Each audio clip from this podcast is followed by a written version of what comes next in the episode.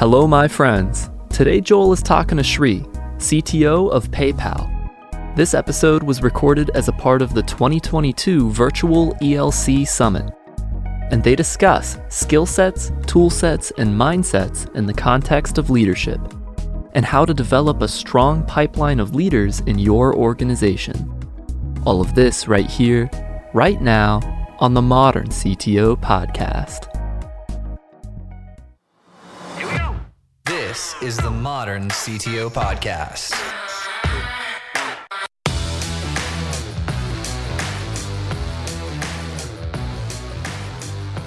So I was just curious, um, could you catch me up a little bit on what's been going on the past year for you? Oh, there's uh, quite a lot that's been going on. Second year of the pandemic, that doesn't mean it got any easier. So people were the top priority in terms of making sure that everyone was still managing balance, productive at the same time towards all the goals that we have. But at the same time, you know, connect, just listen to people, see what's top of their mind, and make sure that as an organization that we were helping them maintain not just a, a balance between work and life, but also uh, just mental health and things of that nature. So they could they could continue to um, uh, work through the pandemic, uh, be productive and satisfied, while still having a, a good good life. As we were all coming back into some kind of back to work. Yeah, and it looks like you're still in San Francisco. I, that that room looks familiar. Yeah, I'm uh, still in the Bay Area. A lot going on in the Bay Area, of course, as always. It's the it's the peak of activity. And then last time we talked, you were doing some 3D printing, I think, with your son. Are you guys still playing around with toys over there? Yeah, tinkering is always a thing. You know, I'm a geek. Uh, that's who I am at the core, whether it is writing some uh, small code to test out new things or playing around with a little bit of hardware. My son and I replaced all of the switches at home to uh, home automation switches. So we can now control it from wherever we are and uh, uh, sometimes spook out the rest of the family members. that sounds fun. We're just um, we're doing some remodeling now. Since we talked, I moved from Florida to Tennessee, and we wow. bought like a small um, five acre farm.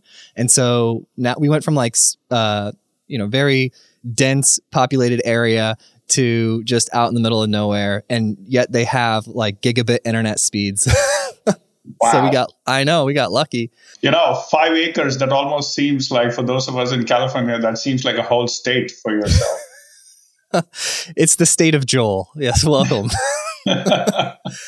so to talk about some technology leadership engineering topics I want to touch briefly on skill sets, tool sets, mindsets. That's a lot. That's three different things. I was hoping you could give me just like a general overview of what those things are. Absolutely. You know, uh, I talk about transformations all the time.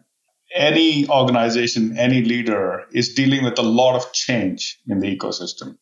That change may be coming from what the customers want, that change may be coming from how the competition is evolving Sometimes it may come from the needs of compliance because regulators are evolving as well.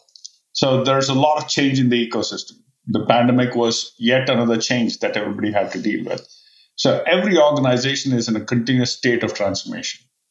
Now, what I say is when leaders lead transformation, they had to make sure that they take into consideration all three a shift in mindset, a shift in skill sets and a shift in the tool sets. And you have to start in that order.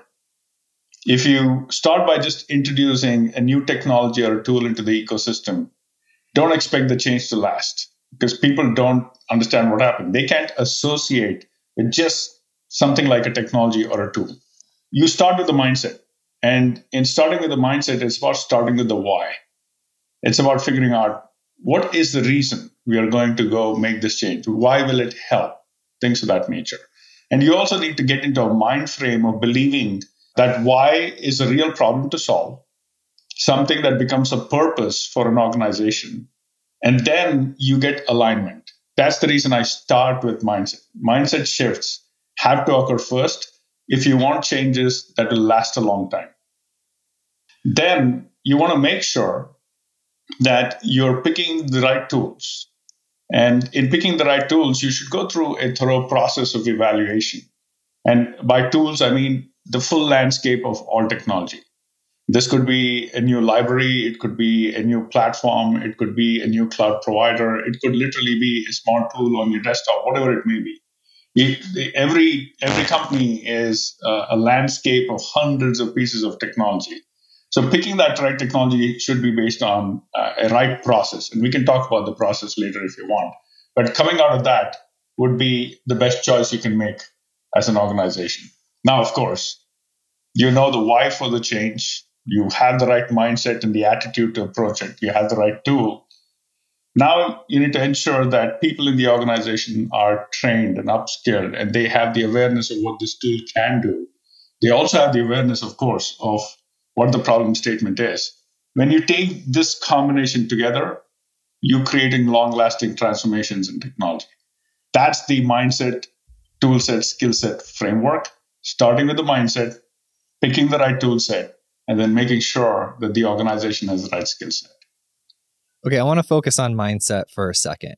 So let's say we've got some engineering leaders, they're listening in, they're like, all right, that sounds good, alignment, mindset.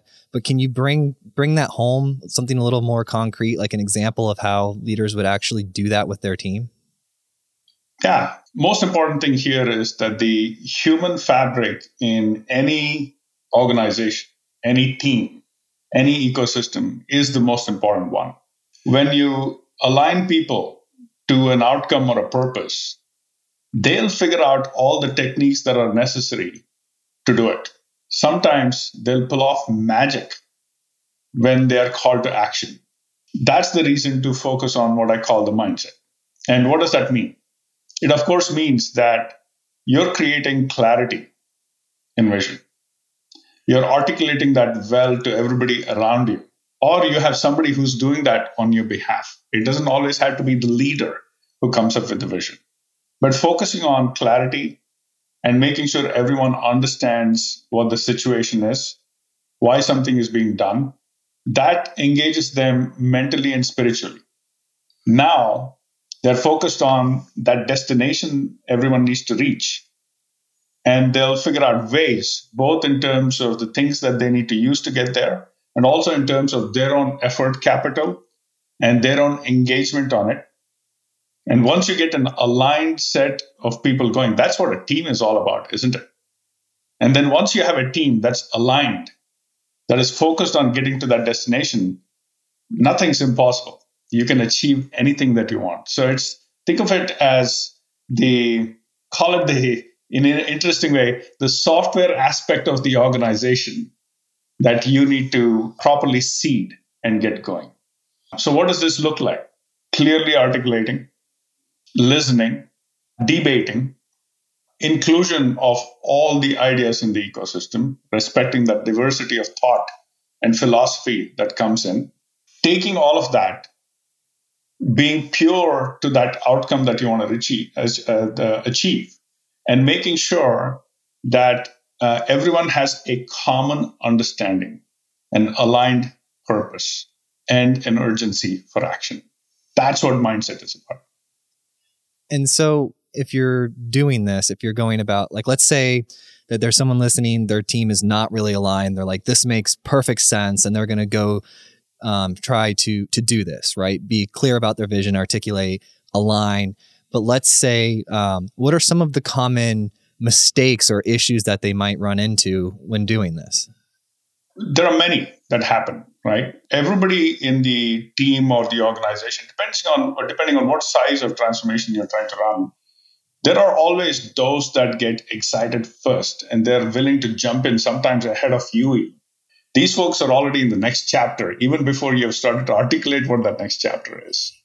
And then there are those that come in at a pace that's a little lower. They, they are the ones that say, okay, explain that to me, help me understand it, help me get excited about it. And you need to engage with them and get them so. And there are some people who are going to start late. They don't believe it. They they don't uh, they don't understand why something needs to change or happen, right? So the most important thing here is to understand different people in the organization are at different places at the beginning of any transformation.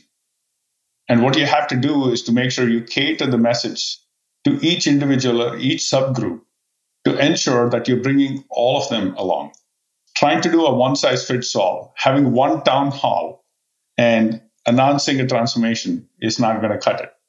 You do have to engage more personally, and you have to ensure that it's a two way street. You don't know all the answers either. You discover it as a part uh, of that journey as you go through it.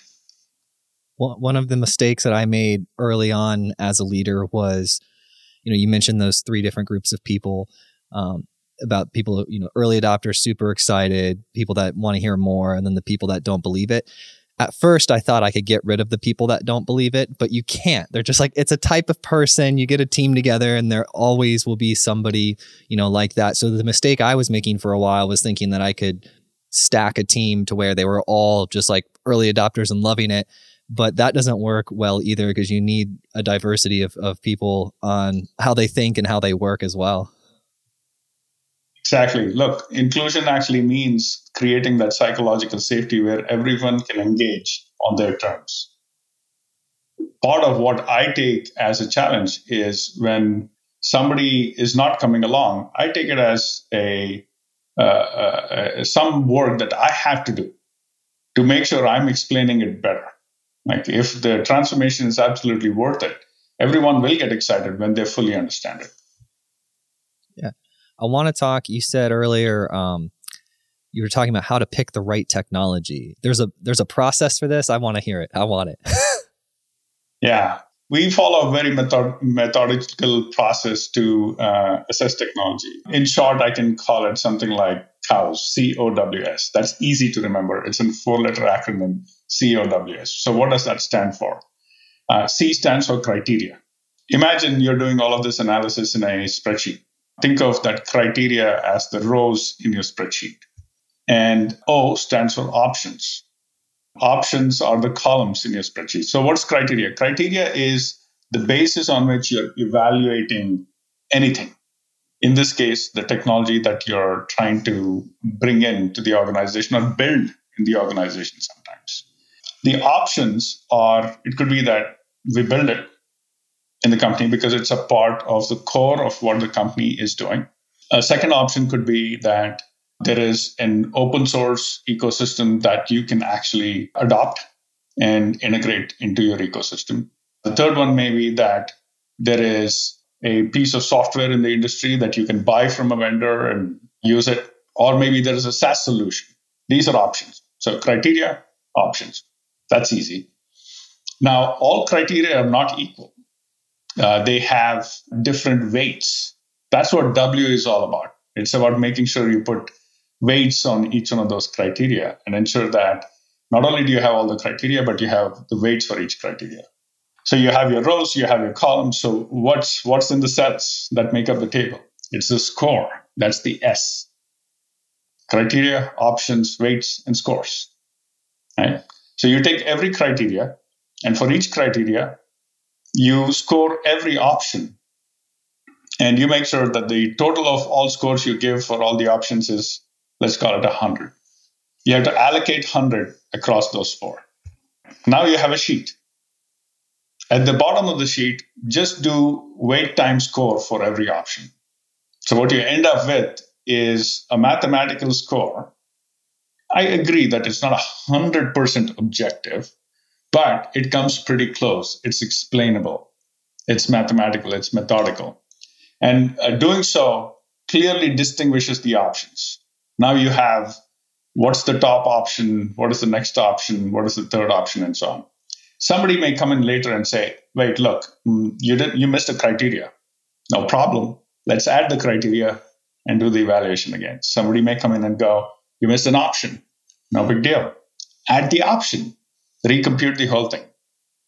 And three years after you pick the solution and put a solution, somebody may come back in and say, you know, context has changed technologies have changed, our scale has changed, we need to relocate it. No problem. Go through the exercise again and figure out how to do that. So that's the framework that um, I've used uh, for making the right kind of choice on what path we take, not just from a technology perspective, but in general, any anything. It's uh, it could be like I said, a a library, a tool, a platform, uh, a cloud service, whatever it may be. And that makes it objective, it makes it explainable, it makes it something that people can look at, reason with, interrogate, and align with. Can you use it for your spouse? I'm sure you may be able to, though I've, I can not say that I've, uh, I've done that. I would get in trouble. I would get in like big, big trouble if I made a spreadsheet. I've used it for hiring, Joel. Um, oh. So like it's not it's not quite exactly uh, all science, but when I've gone through many candidates for a senior role that I'm hiring, I do have a spreadsheet. I have a criteria based on which I do the selection, and I have scores on them. Now, is this something that you learned or something that you created? I, I'm look. Um, uh, most of the things that um, I have picked up over time, I've learned somewhere. Uh, some of it may be a variation of what I learned. Um, you know, uh, the best ideas come from a small variation on an already existing idea. So I, I would say it's probably something I picked up along the way. I'm also aware of ways you can do Monte Carlo simulations and so on, but that's too complicated for people to understand and align to. So I simplified, and this makes it much easier.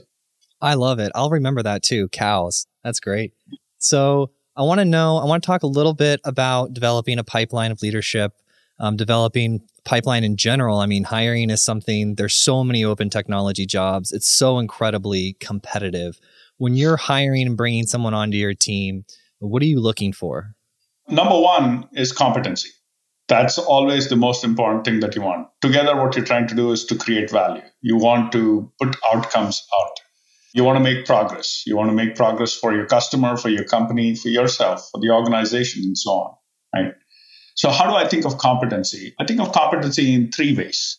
One is substance. Substance is you, uh, through the conversation and through other evaluations, you get to understand do they understand the area they're going to work in? And that may be, when I say area, it's not just about the particular piece that they're going to work on, but they have to understand the broader context in which they are. That is the business, the market, the industry.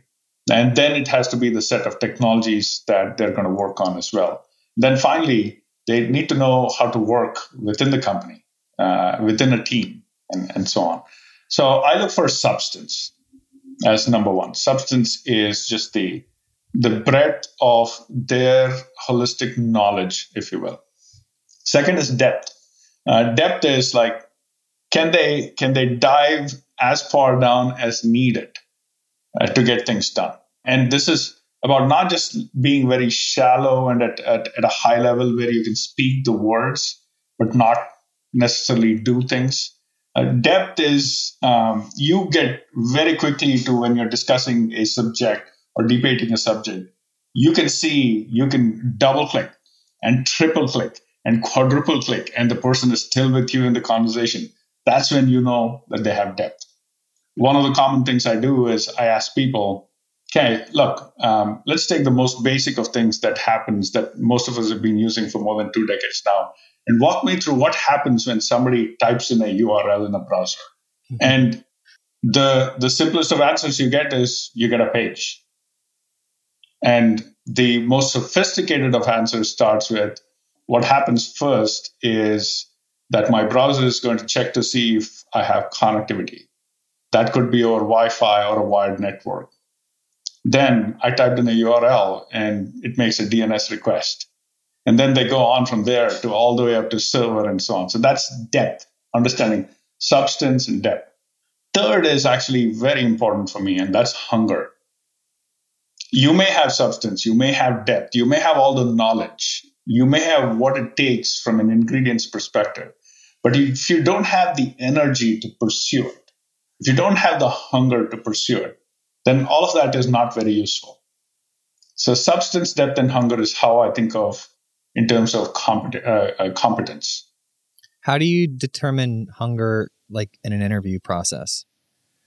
You know uh, the the energy in the conversation or through anecdotes um, the best way is uh, not necessarily to get to this uh, specifics sometimes there is a section to cover the specifics but um, you can you can see uh, through uh, stories they share with you of episodes in their career.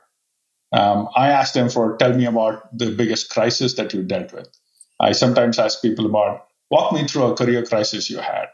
Um, I said, what is the biggest mistake you made from a technical perspective? And uh, the responses to those often bring out the aspect of uh, hunger uh, to me. But you know, competency is only one thing. It's not just about having highly skilled people in our workforce. We need them to work as a team.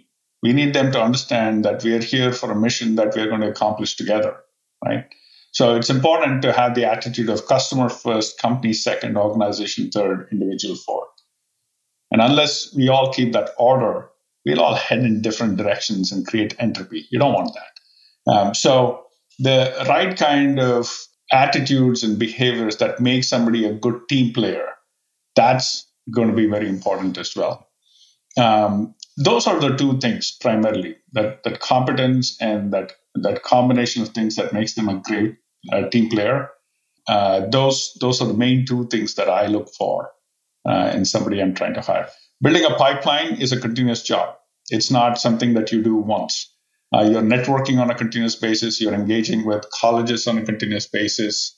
Uh, you take uh, every professional conversation or every networking conversation you have as an opportunity to eventually hire. And you go everywhere around the globe and make sure that one, you're, you're selling the story of what your purpose and your company is all about. You're getting people excited to join that journey with you. And when they, it doesn't stop there you recruit people every day after they join the company so they can continue to build uh, great things uh, for the customer a great career at the company and thrive for the long term with the company and so what's the what's the big mission what's the exciting journey at paypal look we are here to democratize financial services um, what today's uh, ecosystem that we have still excludes 1.8 billion people in the world from being able to move and manage money.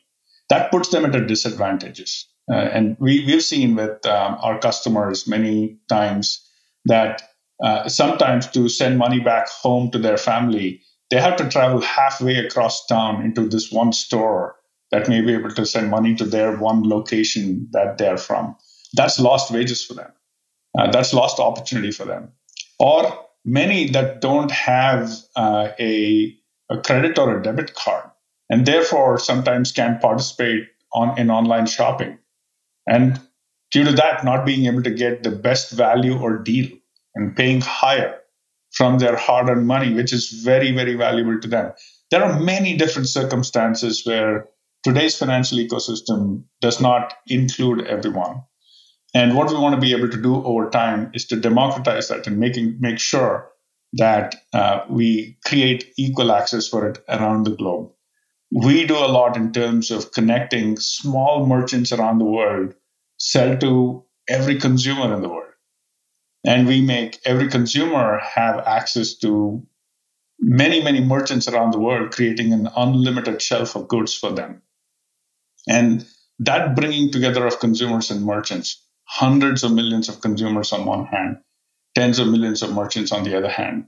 That ecosystem is what we're building. That ecosystem is uh, what we continue to thrive in. And there is so much more to do. Address digital literacy over time.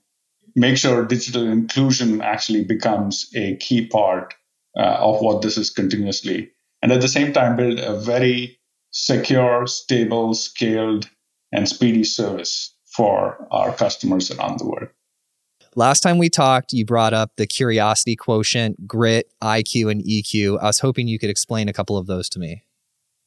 Yeah.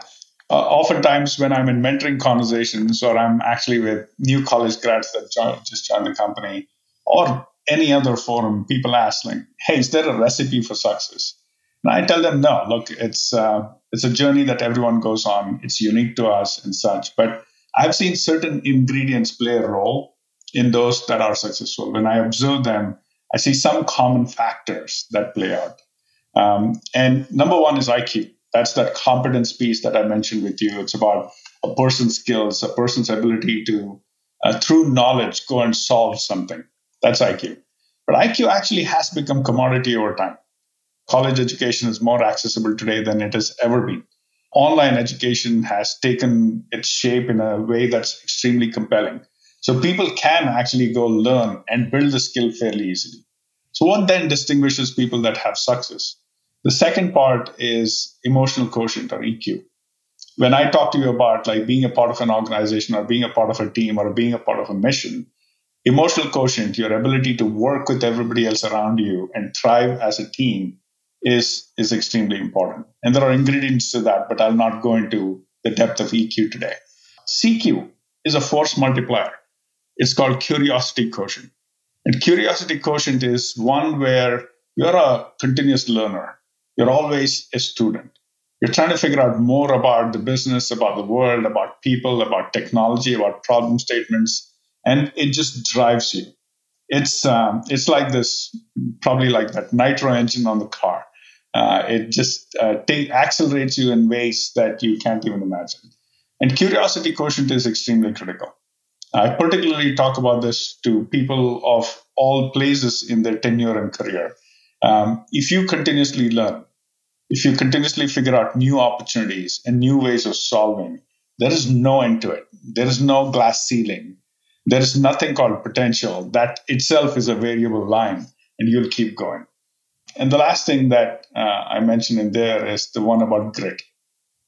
Very well laid plans will often get disrupted there are often situations where you're hit and you get uh, uh, you, you, you, may even fall. It may be a career crisis. It may be a project failure. Uh, it may be somebody who's not taking to you well. Whatever it may be there are situations where you're, you're down on the ground. And in those uh, moments you have to dust yourself off get back up and continue to run again. Building that mental attitude, that mental strength to take things that didn't go like the way you expected, or sometimes just came from left field, but not skipping a beat and keeping going. That's what grit and tenacity is about. It's willpower, it's staying energy. Now, those are for those situations where you need a bit of a turnaround in uh, in in your uh, career situation.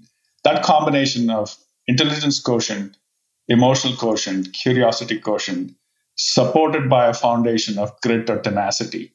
I think that uh, is what I've seen as a common set of traits uh, in people that succeed. Um, so okay, so I've got just I've got a personal question I want to throw in there too.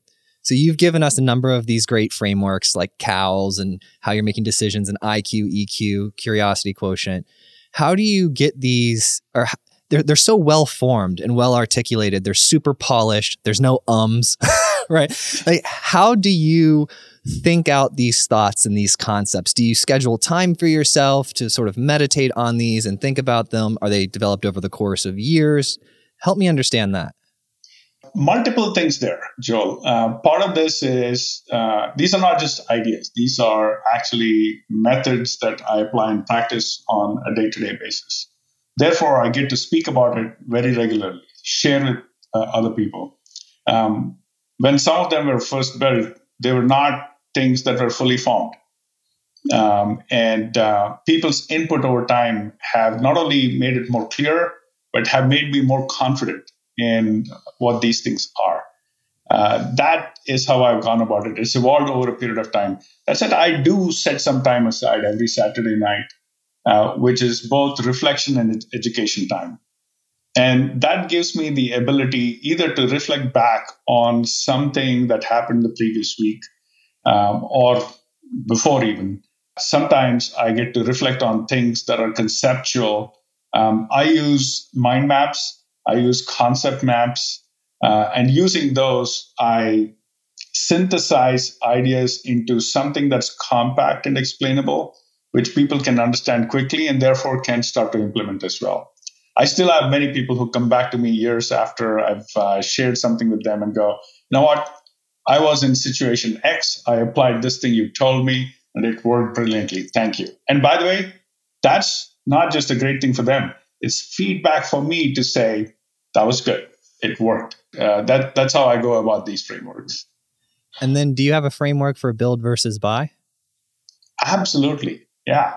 As a company and as an individual in technology over time, I've thought about things in uh, a certain framework that I apply again. Uh, not to overuse the word framework. Core, context, and commodity. Take anything that you're going to do in terms of building a solution and ask yourself the question is this core to what you do as a business? For example, PayPal is a fintech company uh, that's in the business of democratizing financial services. So if you take things like identity, payments, risk, compliance, things of that nature, that is core to who we are. And building is the right thing to do, particularly at our scale. That is extremely important to do. That's core. On the other hand, if you go to the other extreme, are we going to go build a payroll system at the company today? Any company for that matter? No. Right? Um, are you going to go build collaboration tools like either the Google Suite or the Microsoft Suite? No. Are you going to go build, rebuild email systems? You're not.